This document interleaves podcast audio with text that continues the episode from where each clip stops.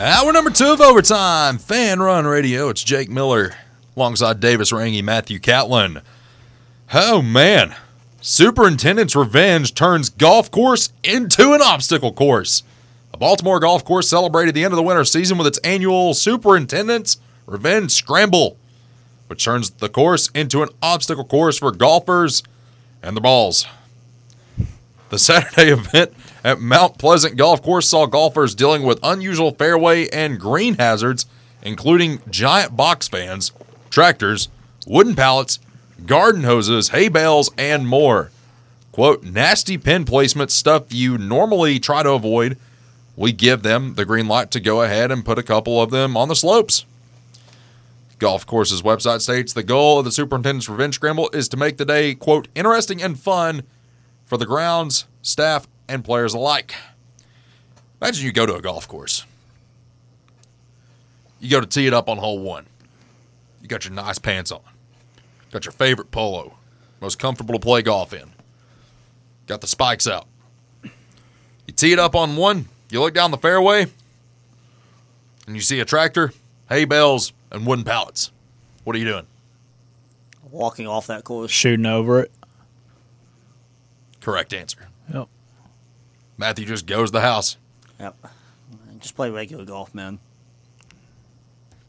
Can't let an obstacle get in your way, man. Just got to drive over it. Just drive the golf cart over it. Just run it right into the wooden pallets. Y'all ever seen where they play night golf? Some places. No, I know night skiing. Uh, no, like they, I forgot where this was. It's somewhere in the Middle East, I think. But they light the course up. You play with neon golf balls, and you get to play night golf. Hmm. Hopefully, I don't go into the woods. You're screwed. Like you think I've seen a bunch of people get drunk golfing during the day. I'm one of them. Could you imagine going on a drinking fest all day and then going to play golf at nine o'clock at night? Ever. Absolutely not. No. Especially if you, if you, especially if you're drinking, playing golf in the middle of the summer, you have no energy. Oh don't. You could. You get a little bit more ambition once you get a few beers in you.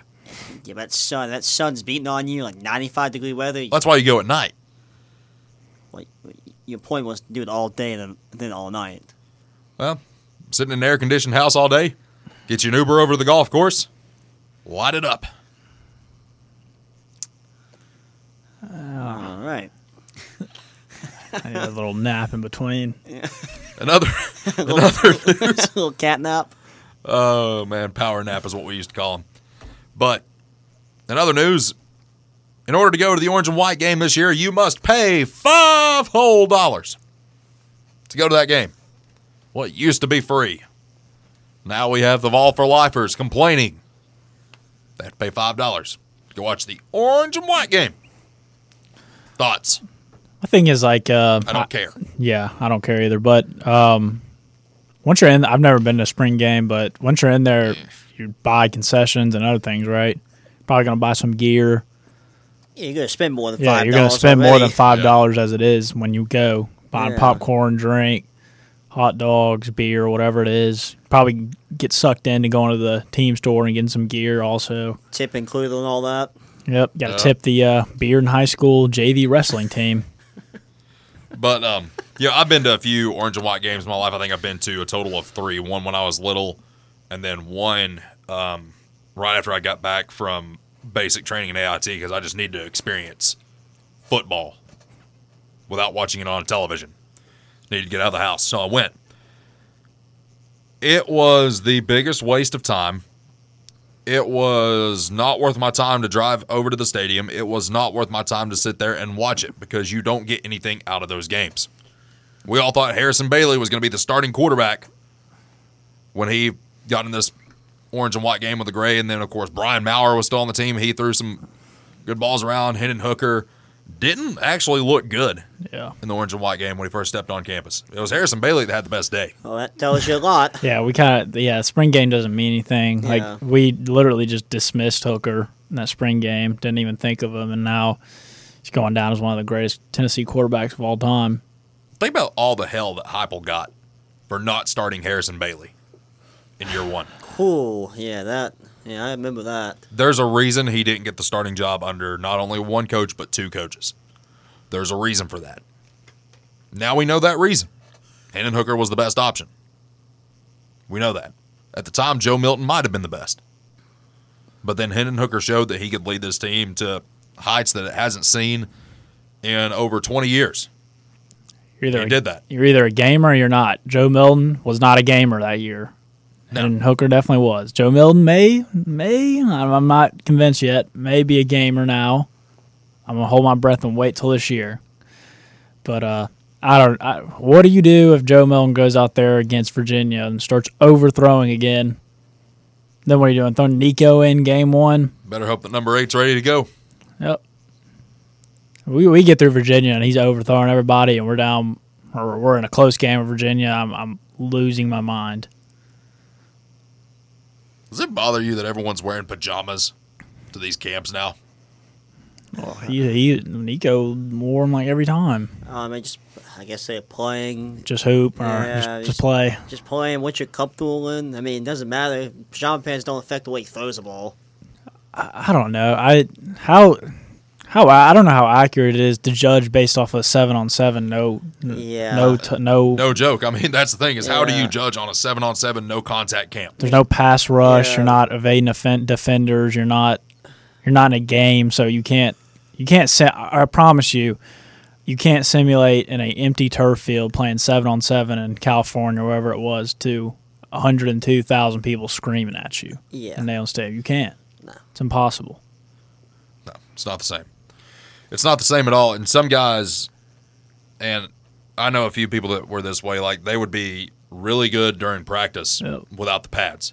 But as soon as you put the pads on, their entire dynamic changed. Like, especially receivers, like running backs didn't affect them too much. Receivers, like we had the bulky pads back in the day. Well, it's 'cause They had to adjust how they caught the ball. Well, yeah, because they knew they, they were going to get hit now. Nope. Yep. I remember them days, man. Everybody was just so lax when there's no pads on. Then the second we get pads on, the whole intensity changes. Mm-hmm. It's like everyone wants to hit. Everyone wants to hit you as hard as they can during practice. God, like guys, save that for the game. Like Oh yeah. we're not trying to kill each other during practice. Nobody needs to buckle a knee or rip their shoulder out of place during practice. We're not even playing a game. Let's save that for when we're actually playing somebody. Let's not get CTE doing practice. Yeah, you you remember the uh, it's uh, it's Oklahoma, but it's you got the two. You got the two linemen, Two a linemen. linebacker, and a running back. Yeah, yeah, Yeah. exactly, exactly. So during this is going on my freshman year of high school. We were doing spring. It was like spring practice. I forgot the coach's name. It was before Adams. Walters. yeah, Walters. Oh, so yeah, because uh, no. yeah, some white guy, old white guy. Um, Yeah, anyways, Walters. Yeah. anyway, so I've been doing pretty decent in spring practice with all the pads, and then they put us in pads, and uh, and I was the running back. Where I, I've never played running back in my life. I've just been a little receiver. I played center my whole life too. But then we got through the drill, and I just basically I get rid of this defender. I don't even like he doesn't touch me. And this dude comes over and grabs me by the face mask, just like uh, Pruitt did. JG. He's like, "You gotta hit the guy." I'm like, "Bro, I, I juked him out. Like, he's not. I don't know. It's just the whole thing is just You know, I got chewed out for that once. yeah, exactly. I don't- juked the guy out, which is what you're going to do during a game. Yep. You practice how you play. Unless you're gonna truck him like Derrick Henry usually did in high school. I mean, Let's be real here, man. I'm not the biggest guy in the room, so I'm not. Obviously, I'm not. just- I'm not Derrick Henry. Yeah, I'm not gonna truck somebody unless I absolutely have to. yeah. To either the goal line or first down marker. I think I only trucked one guy during that drill. Man, I've gotten hit so hard before. I woke up, or I didn't wake up, but I opened my eyes and everything was like black and white, and then rainbows, and then Oh, you, Oh, he saw Jeff Gordon, man. I saw stars, oh, and you then saw you saw the, the little boaties. yeah, I literally did. and my whole left. left saw the Twitter bird just going around and around. I couldn't feel my arm from like my shoulder to my like hand. I could move it, but I couldn't feel it. And they said I stinger, but I didn't come out of the game. My mom told me you're good.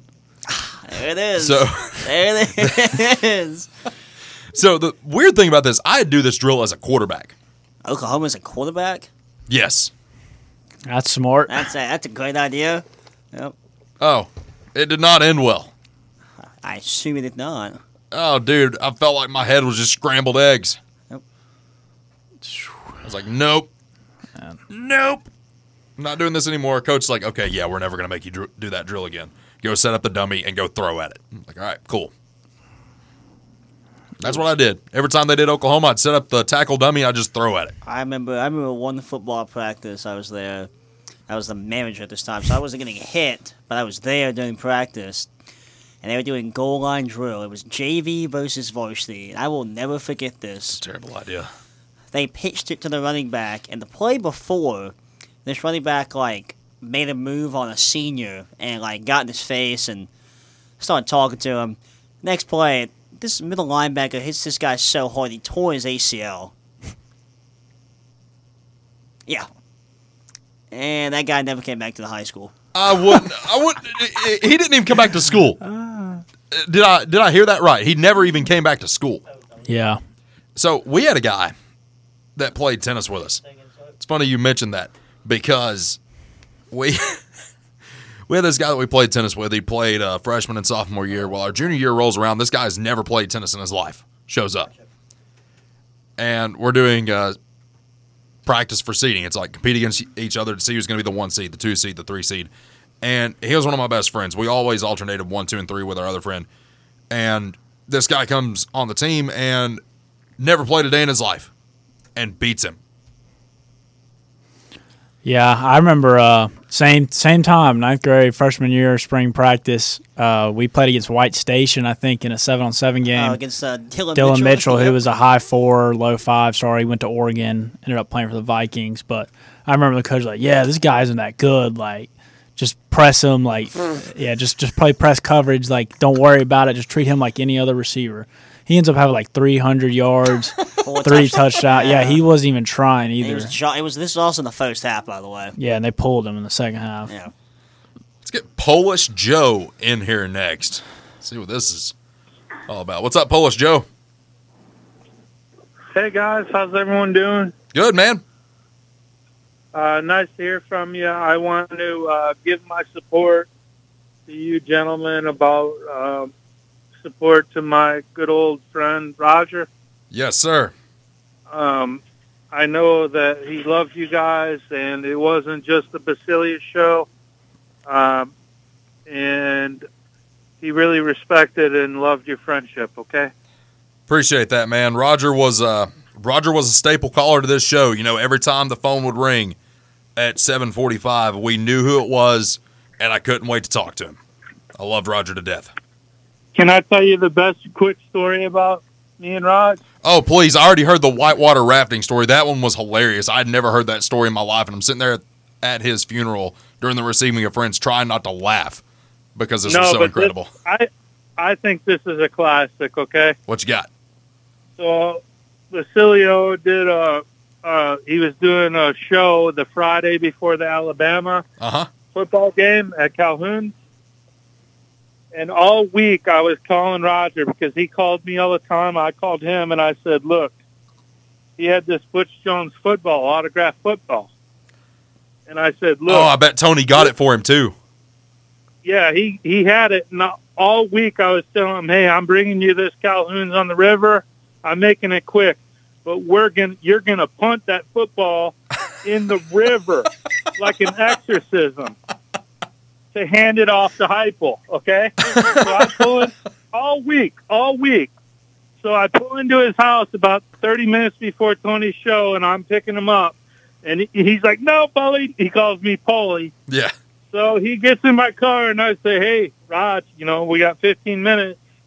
I said, "You're forgetting something," and he says, "Oh no, Po- Appreciate the phone call, Polish Joe. Um, so I think I actually heard this story. It's like they were trying to get Roger to bring the football to punt it into the Tennessee River. And Roger wouldn't give up that football. He refused to give up his Butch Jones signed football. That was the plan. They were going to punt the ball into the Tennessee River and rid us of the curse. And as Phil alluded to, in his call last week, Roger proceeded to eat all the chicken tenders that he could. Man. Hmm. Yeah. He's uh he definitely supported the coaches till the very end. I don't For think he ever said a negative thing about any of them. Nope. Even though they're all terrible. Yep. Couldn't get through to Raj, though. You don't know that. That ball ain't round. You don't know that.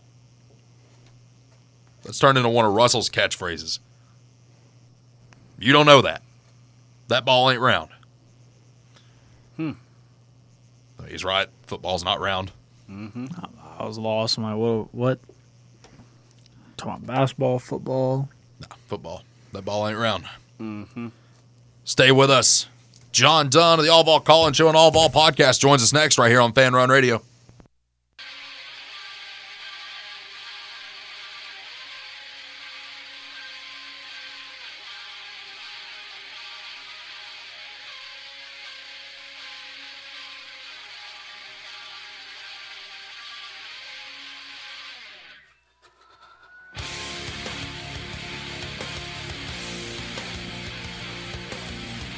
Back here on Overtime, Fan Run Radio. Pleased to be joined by John Dunn the All Call-In Show. John, what's up, buddy?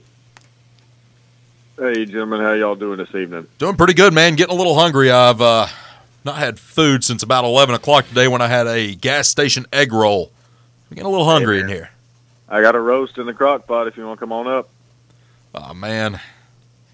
I'm tempting it right now. oh, man. John, um, not the end of the season that Tennessee wanted. Last 10 games, they end up 4 and 6 with a almost double digit loss to Auburn. Of course, Tennessee the day before the game was a one and a half point favorite. Before tip off, Auburn turned into a four and a half point favorite. And of course, Auburn covers the spread. Auburn wins the game. And really, I don't think anyone was surprised at the outcome of this game, considering what's happened, you know, in the past 10 games this season. Yeah, I think I don't think this game is a surprise to many people. It's been you know ebbs and flows throughout the last ten games, and more importantly, you know you lose Zakai Zeigler, uh, which is you know he's the mitochondria of the uh, of this team. He's he's the power source. You know he's the guy that makes it go. So that in and of itself is a is a huge blow. Um, but uh, just the ups and downs of the last ten games, I don't think anybody was surprised by the Auburn outcome. However, I think many people myself included, would rather take the lumps prior to tournament time as opposed to in the tournament. Now, the SEC tournament, that's neither here nor there, whatever. I'm talking NCAA tournament. So, Right. you know, it's, it's right around the corner now. The SEC tournament, you know, coming up this week. So, uh, we'll we'll see how things play out. Absolutely. And of course, Tennessee going to play the winner of Ole Miss and South Carolina on Thursday. John, where do you see Tennessee ending up in the SEC tournament? Because right now, I'm of the assumption that we could make it to Saturday, but I do not think that we'll make it to Sunday. And I think Davis, you had said pretty much the same thing. It's like you're going to make it to Saturday, Yeah, I think. but you will not make it to Sunday. yeah, I would be. I, I kind of expect Saturday, but I don't expect Sunday at all. So I really like the path that's laid out. I'd rather had the three seed and been on that side of the bracket. However, on the lower end of the bracket, you've got two teams that are getting hot at the right time and Texas A&M and Kentucky. So I'm excited to see who comes out of that side of those two. I think it'll be A&M myself.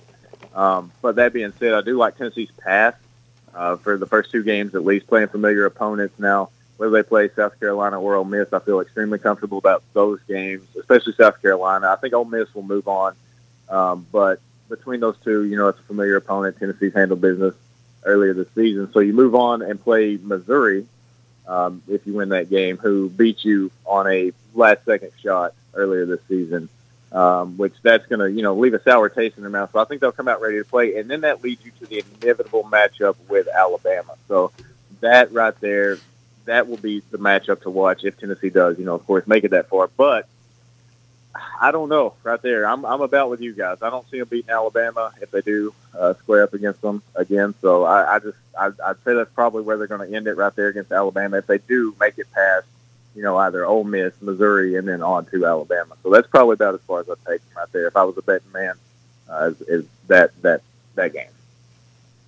Absolutely. And John, earlier in the year, and you're going to remember these arguments very well because something circulated saying that this could be the best Tennessee team ever. And the first thing that everyone you know, that watches the game of basketball did was compare it to the 2019 team with Grant and Admiral. I did a little bit of research, and you know, I'd said for a few weeks now that you know Rick Barnes has made it just as far as Cuonzo Martin did at mm-hmm. Tennessee, and that's the Sweet 16. And of course, this team back in 2014, they were a little bit more top heavy with talent. Jordan McRae was averaging 18.7, uh, 3.5, and 2.5. Jarnell, 15.1, 10.6, and 2. Josh Richardson, 10.3, 2.9, and 1.5. All three of those guys, two of which had a cup of coffee in the NBA, but they still got the contract. Josh Richardson has been a mainstay, kind of been a journeyman in the NBA. But then when you look at the team stats, I'm going to read these off to you. This year's team, points for 71.9, ranks 182nd in the country. That team, 72.2, 132nd in the country. So a three tenths of a point difference. Points against this year's team, 57.5, third in the country. That team, 61.7, 18th in the country. Three point percentage, exactly the same at 32. Field goal percentage, this team 43%, that team 51. Free throw percentage, 70 this year, 71 that year. Their SEC record, 11 and 7 for both teams. This team, of course, 22 and 9, 4 and 6 in their last 10. That team, regular season, 20 and 11, 6 and 4 in their last 10. So I think we finally found the perfect comparison to this team. And it was a team that Tennessee, like, we didn't have a lot of hope in. It's like, okay, well, we're going to beat Iowa in the play in game because that's who decided that I think it was the 11 seed. And then Duke somehow gets beat by Mercer. So then we beat Mercer. We're in the Sweet 16 and very well could have made an Elite Eight. Do you see that kind of turnaround for this team? Do you think they can make a run when nobody's expecting them to make a run? Or have they flamed out? Because you just mentioned Zakai Zeigler, who was the spark to that offense. We don't have that anymore. What do you see happening? So you highlighted a very interesting point, and I think it's important to note this. If Tennessee makes the Sweet 16 this year, you look at where they started before the season and the expectations and the hype, they would be underachieving. Whereas the team with Cuonzo Martin was vastly overachieved and could have, like you said, potentially, barring an absolutely terrible call, could have made an Elite Eight. Um, but the, the main difference that I look at, the stats, they tell the tale. There are some very similar stats, but you look at how the team was built compared to how this team is built. Jarnell Stokes was a grown man. Like you said, didn't spend a whole lot of time in the NBA, but he was a grown man. Oh, don't forget uh, Jeronne Maymon either. 9.7, 8.1, and Yeah, 1. And I was just about to say that. And then you had Mayman as well, who was an absolute dog. You had two guys on the interior. Yeah, Tennessee has size now, but they don't have that dog mentality. Those guys, one of them, and I hate to keep bringing his name, Uros, you know, I mean, he talks a lot, but he's backed it up maybe two or three times this year. He's averaging never had to worry 5.1, 3.5, and 0.8. Exactly. You never had to worry about that with Maymon or Stokes. Both of those guys were good for, you know, just beating and banging all game. Uh, they were good for rebounds. They were good for inside buckets when you needed one. That team didn't necessarily have the type of scoring drafts that we had either uh, with this team because they had guards that were willing to attack. You know, you just highlighted them. Um, guys that were willing to attack the cup and get to the free throw line, do whatever it took to get a bucket. So that's the main difference. I think is the individual. You know, like you said, it was loaded with talent back then. There, it's loaded with talent now, in my opinion. Um, you got plenty of talent now to do everything that needs to be done. This team is just as good as anybody else. I've seen them play this year at, in Spurs to where they look like the best team in the country.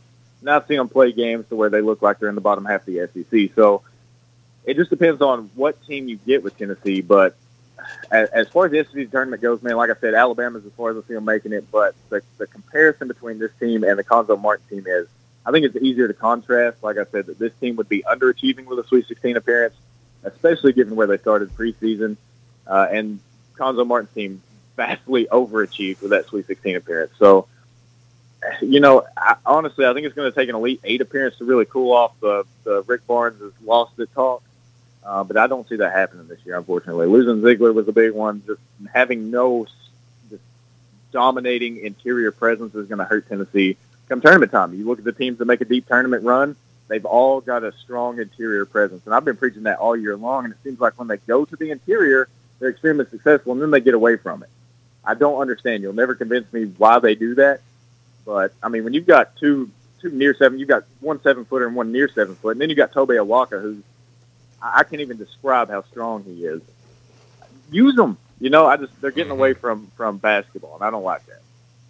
No, they're not. They're not playing the type of ball that we should be playing. I mean, let's call that like it is. Um, it, it, it's going to take some old school basketball, and you think, and and I love Rick Barnes. You have heard me thousands of millions, maybe even times, saying how much I love this man. I still do. I don't want him to go. I don't want him fired. I want him to retire from Tennessee on a high note.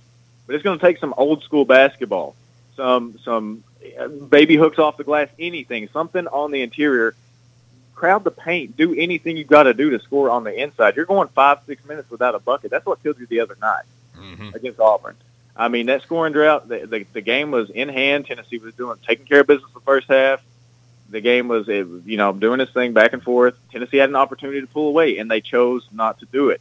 Uh, they just got away from from the interior game. I don't know, man. I don't know if it's if, if it's a combination of, of lack of skill, lack of strength. I don't know what it is, but if I'm if I'm Rick Barnes, Tobe Awaka starting every single game for me on the inside.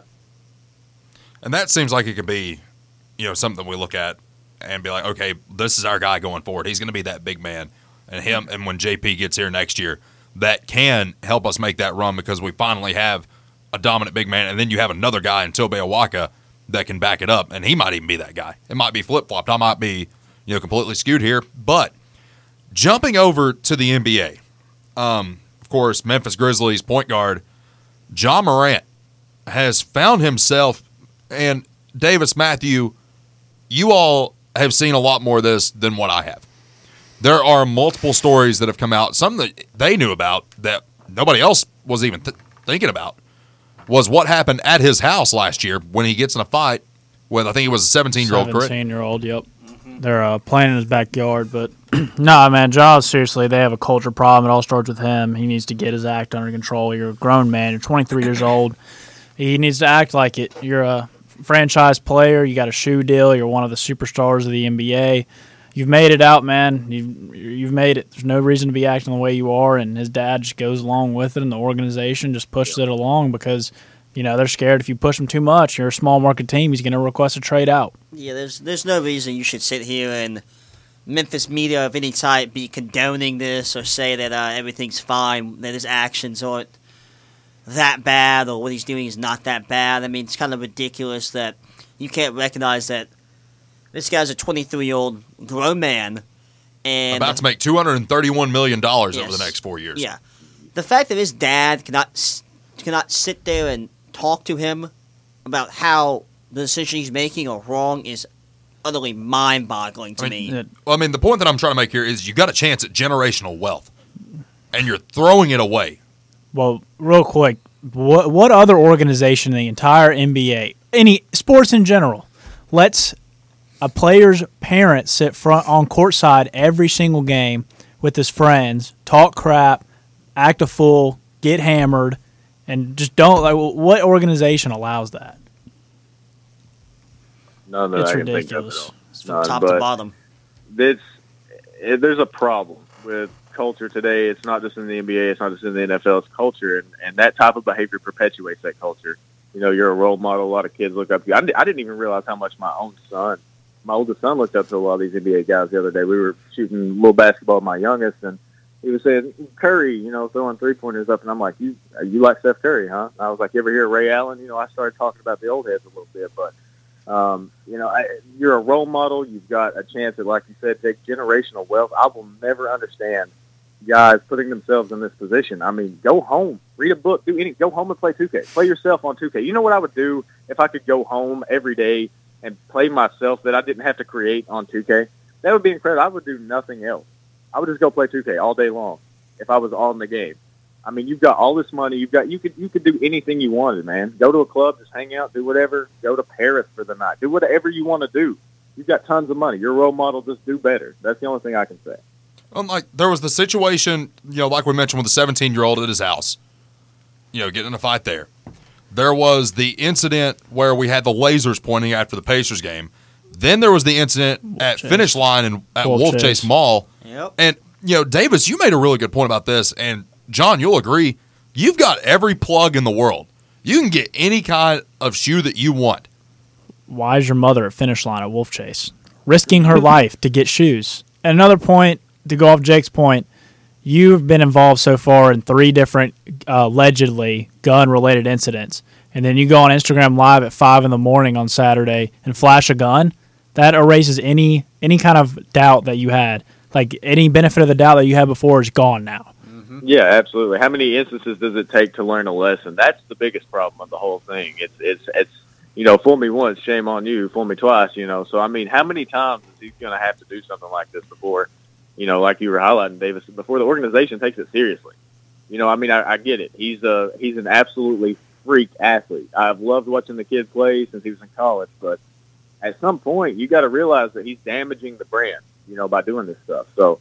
I mean, it, it's going to come down to he's going to lose a lot of money overall. This if he's not careful. You gotta get a, you have to get a grip on the reality, man. And he just got his own shoe. I mean, get a grip. I mean, understand what you're doing. Everyone in the city knows where you live, buddy. You live in a massive house, probably two. He has two different five thousand square foot houses. Like you're not thug, man. You know, there's Yeah, no you- need for it. You've made it. You wanna There's no a point. difference, man. Like if you want to make a difference, there are people starving in that city. There are people freezing, freezing every night in that city. You want to make a difference. Spend some of that wealth on on something other than a piece. You know, like go out and, and feed somebody, put some clothes on somebody's That's what back. Be Z-Bo's- yeah, Z-Bo. Z-Bo, Mike, Mark, Tony, they all did They that. They all helped out the city. yep, every Exactly. year. Oh, Mike You know, Miller's and- very well loved. Yeah, in Mike Memphis. Con- Mike- Mike Conley did the same thing. I mean, those guys that were part of the Grit and Grind years, they they gave back the city, and we love them for that. You would think after the first instance he would be doing that for some for some positive PR at the least, right? Not even if it was out of the goodness of his heart, but that's what I like to see in in a in a very high profile athlete. I like to see him giving back to the community. I like to see him setting a good example, and you just don't see that as much anymore as you used to. You know, back in the '90s, I realized on the court, you know, these guys were big, bad, scary. You know, knock your brains out. Off the court, a lot of them were friends with each other. But even then, the big, bad, scary guys were still, you know, respectable. You could look up to them. You didn't have to worry about them swinging dope or, or doing this or that off. You know, and I'm not accusing anybody. of that. I'm just saying that's one example. But you know, guns, anything like this, going to the club, they were usually, you know, at home. Look you know, at but you just Shaq. don't see it. Yeah, exactly. Shaq is a great example. He is a perfect example, and he is a fine human being. He's. It seems like every day you hear about him doing something just, and not even small, something massive. Like he'll buy an entire town shoes or something. Mhm. It's a. I mean, the guy is just. He's a great example of what, what, what a role model is supposed to be. And anybody that looks up to Shaq is looking up to somebody positive. Well, the thing is, it's like we see Shaq do a lot of this stuff. Then there's a lot of other stuff that we don't see Yep. that we find out about years later. It's like, oh, well, Shaq came and saw my son or my daughter in the hospital, and they didn't believe that it was Shaq until he shows up.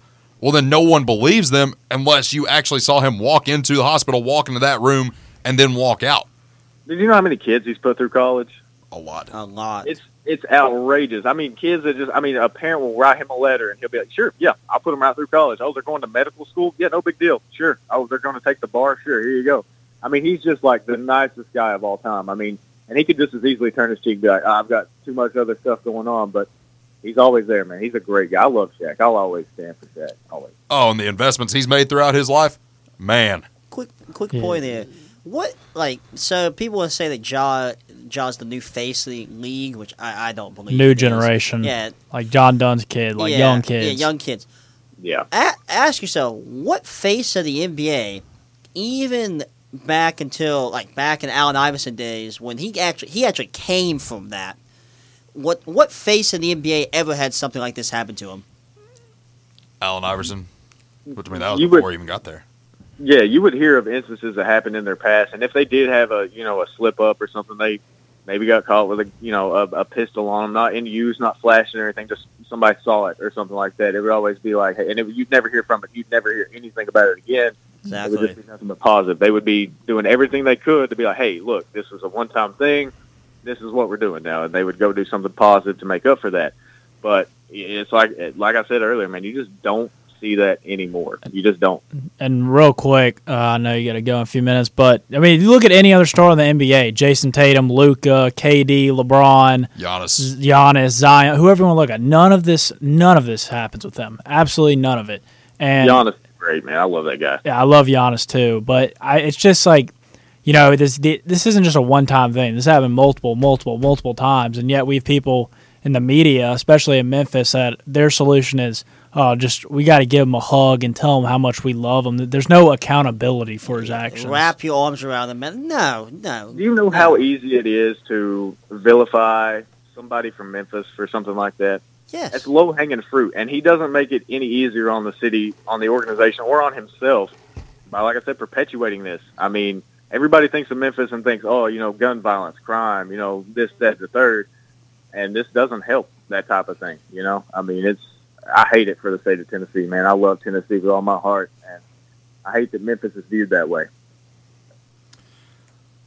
It is. It it just sucks. Let's call it. DeMar DeRozan, real actual crip. Never been in a situation like this before. That's wow. Did not know that. There it is. He he said so himself. I'm not making this up. Yeah, I did not know that at all. mm-hmm. And he plays for the Bulls. Yep. Yep. Interesting. Imagine somebody from back in the day. Imagine like Scottie Pippen came out and he was like, "Yeah, I roll with the Bloods or whatever." You know, no way, dude. Not not back No. then. You wouldn't have heard that stuff back then. DeMar DeRozan of all He, people. his he's born into it. His family or Yeah, dad was yeah. like crip or something. He's born into it, but he never Right. like got into it. He's he's from Compton, but he was protected because he was the token to get out. Just like And you know that's a great point that you're making too, because then like we were talking about earlier, a lot of these guys from back in the day, the AI generation of guys, would talk about how they came from that and how there was something beyond that. They would preach that message, hey, there's something beyond this the street life, there's something beyond the, the gang life. Uh, and that is something you don't hear much. I mean, you hear it some, but you don't hear it near as much as you used to. Charles Guys- Barkley preaches that. Yeah, and I love it. You know, it's it's the old heads that you'll hear talking about it too. This new generation, it's something about the culture, man. It's there's really something about culture these days, and I don't want to say it starts with music, but a lot of it comes from that. And uh, I mean, it just I'm not a big fan of it myself, but you know, it's neither here nor there. So, Good stuff, John. Tell us where to find you. guys, as always, you can find all of our stuff on Facebook's the easiest way. You can just search up All Ball Call Show in your search bar. You can find everything on allballcallinshow.com, and you can find me on Twitter at jxhndunn. Smash all together one word, guys. Pleasure joining y'all, talking about a little bit of everything. I'm really hoping Tennessee has a really good run in the SEC tournament and uses that momentum on into March. Might get lucky. Might uh, might have an upset like Duke Mercer and make it into the Sweet 16, and you never know. Maybe maybe take another step. Absolutely, John. We'll talk again soon, brother. Appreciate it, boys. Y'all have a good evening. John Dunn of the All Ball Calling Show and All Ball Podcast, making his presence felt on the Big Orange Phillies phone lines, just like everybody else does. Stay with us. Final segment of the program and more of your phone calls coming up.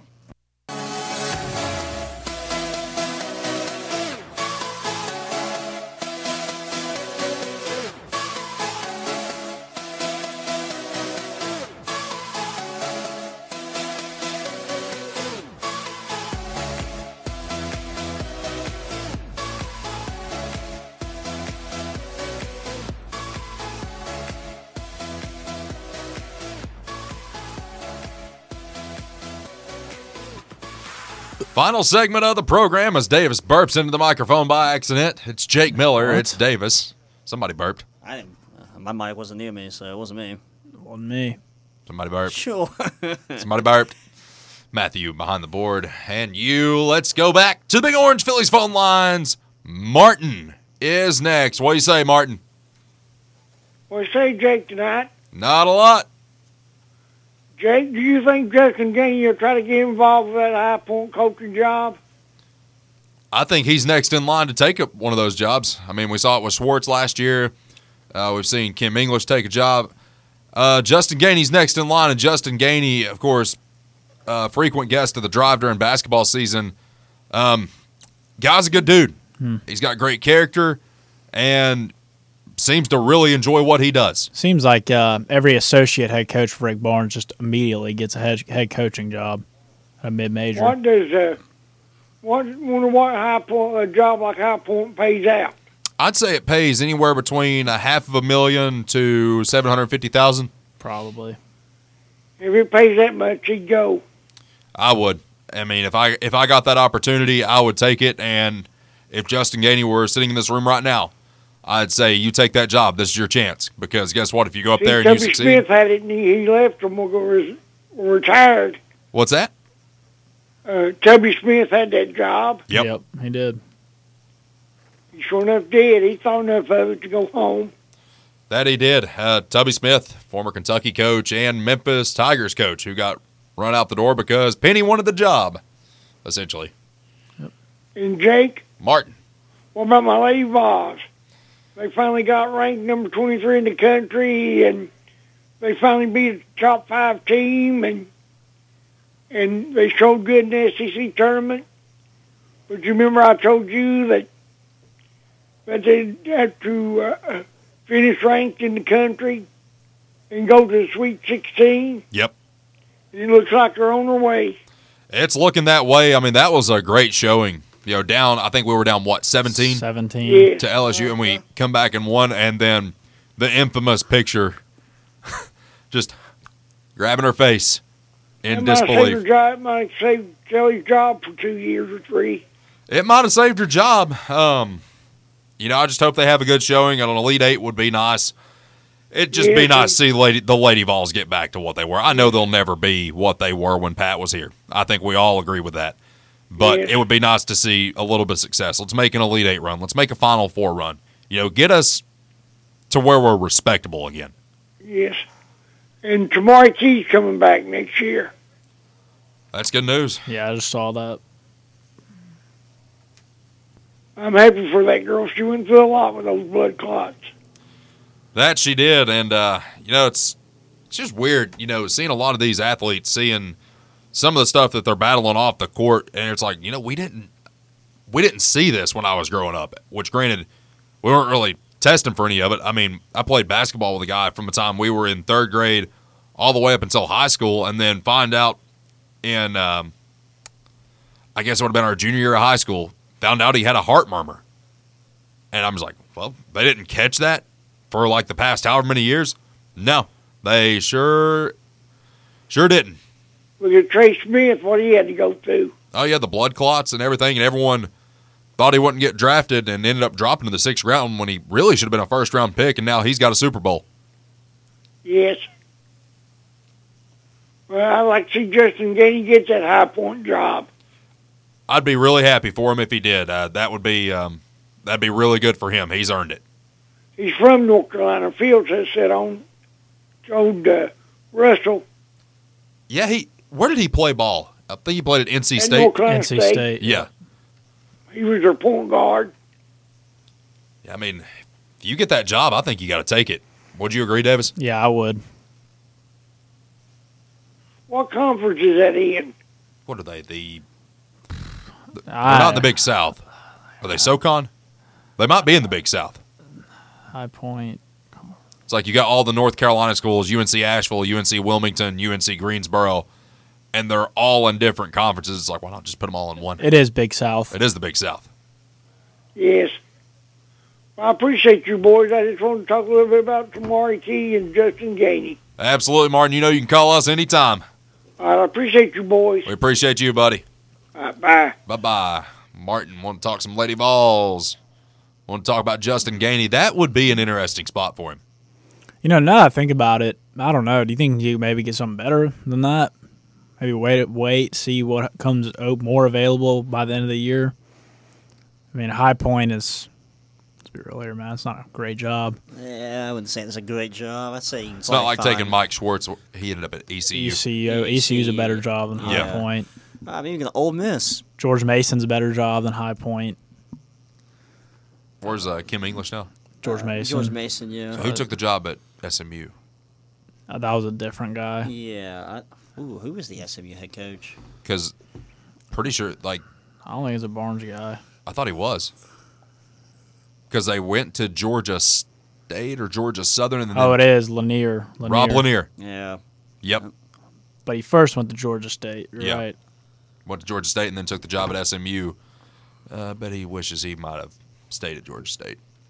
Uh, SMU's a good job. I would have taken that, but they're not very good this year. They lost their best player to So- the transfer portal. If you're a head coach in college basketball and you find a small school and you can just make it work year in and year out, you know you've got job security, or you take that risk to go to like an Ole Miss or Texas Tech, a Marquette, Wait, so you said a high a head coach that's had success in the mid majors, but takes that big step. No, like small schools, like small, small Uh, schools. so like a, A UNC ETS, Asheville. ETSU. yes, and you get a job at a I don't think you get a big job like Ole Miss. Yeah, that's Yeah. not a big job to me. Ole Miss. do you run the risk of a rebuild for more money over the short term, or do you keep what you got for the long run? No, I would do it because then even if you do fail, say you fail, you still get a huge buyout. Yep. You can get another still, job at a yeah, small you can school. still get a go back to the small major or small level. And even if you don't get a s- job at a small school, you'd probably get an assistant job at a pretty good school like a Tennessee. I'm taking that. Well, it's like Kermit Davis, you know, going from MTSU in his last year, I think he went 31 and 6 and then takes the job at Ole Miss. Obviously, Kermit Davis has been fired from there. They're interviewing guys. Uh, Chris Beard, I think that was just a smokescreen. To be honest with you, I don't think they're going to hire him. I don't know. I would hire him. I would, I would. but yeah. Ole Miss, Oh, uh, they have nothing to lose. They're scum as it is. yeah. So I mean, I can see Ole Miss hiring him. I don't know why he would take that job though. That's a terrible job. It's the worst in the SEC by far. I think it's the worst historically, too. They've only made the NCAA tournament nine times in their entire oh, history. I thought it was six. Oh yeah, we'll go nine. Either Nice. way, either way, less than double digits, so it's not good. Yeah, Yeah, I mean, I think their winning percentage all time is like 49%. it really is a. T- I mean, out of That's a terrible job. I yeah, uh, Missouri is a better basketball job. Sky already has a turnaround in year one. They have a better history. Kentucky, obviously, South Carolina's made a Final Four in the past five years. Uh, Georgia's a better job. I'm thinking of all the lower tier SEC teams. Uh, yeah, it's about it's about a thing of That's about it. Yeah. A and M was bad, but I mean Vanderbilt. obviously better job. Yeah. You can win at Vanderbilt. You can win at Vanderbilt. That's been proven multiple times. Kevin Stallings. I mean, Jerry, they're probably about to backdoor their way into the. tournament somehow. Uh, yeah, yeah. Ole Miss is. I, I like Kermit. I think he would be good on TV or maybe as an assistant somewhere, or maybe he goes back to MTSU. But He's very well loved in Murfreesboro. Yeah. Very well You think they would just? Would you? Do you think MTSU would just fire their head coach right now and take Kermit back? No, they don't roll like that. Not very aggressive. no, they're. Um, it's funny because uh, Dave Blackburn, the guy that we wanted as an athletic director for a long time, he's actually. Theirs. I think he's their athletic director. Either that or their associate athletic director. But, I mean, thing is, you have to have a reason to get rid of somebody at MTSU. Yeah. Like they've had every reason to get rid of Rick Stockstill as their football coach, and they don't. And that was, I mean, I forgot y'all had football. it's actually one of the nicer small school stadiums. I, yeah. I, It's pretty big. Yeah, I mean, I, just remember forgot. looking at it from uh, when we had track state there. It's um I just forgot about it. Honestly, Uh, what conference are they in? See USA. Conference right? USA. They were Sun Belt, and now the Conference USA is a wasteland essentially. Yeah, it's it's no dead one league. there. Yeah, Like you had guys jumping from Conference USA back down to the Sun Belt. Sunbelt's better conference. Mm-hmm. Old MTSU, Johnny Red Floyd Stadium. Blue Raiders. Yeah, Mhm. it kind of reminds me of uh, FAU Stadium down in Boca. Same layout. That's a pretty. This crowd is pathetic, but The crowd was always pathetic. I don't think there was ever a more than fifty percent attended game. Oh no. There's The entire plenty time of I uh, empty seats around here. So have a sellout during your time? Oh man, just a weird school. They have a picture. It says, "Reminder: Blue Raider athletics will be back at 100 percent full capacities for the 21 season." They still couldn't even find a picture of a sellout. It's just little spots in the back. Old Johnny Red Floyd Stadium. Yeah. That's gonna do it for us. Thank you, Davis. Thank you. Thank you, Matthew. Thank you. Something else coming up next. You're on WKGN. Tune in tomorrow for three and out. I think right here on Fan Run Radio.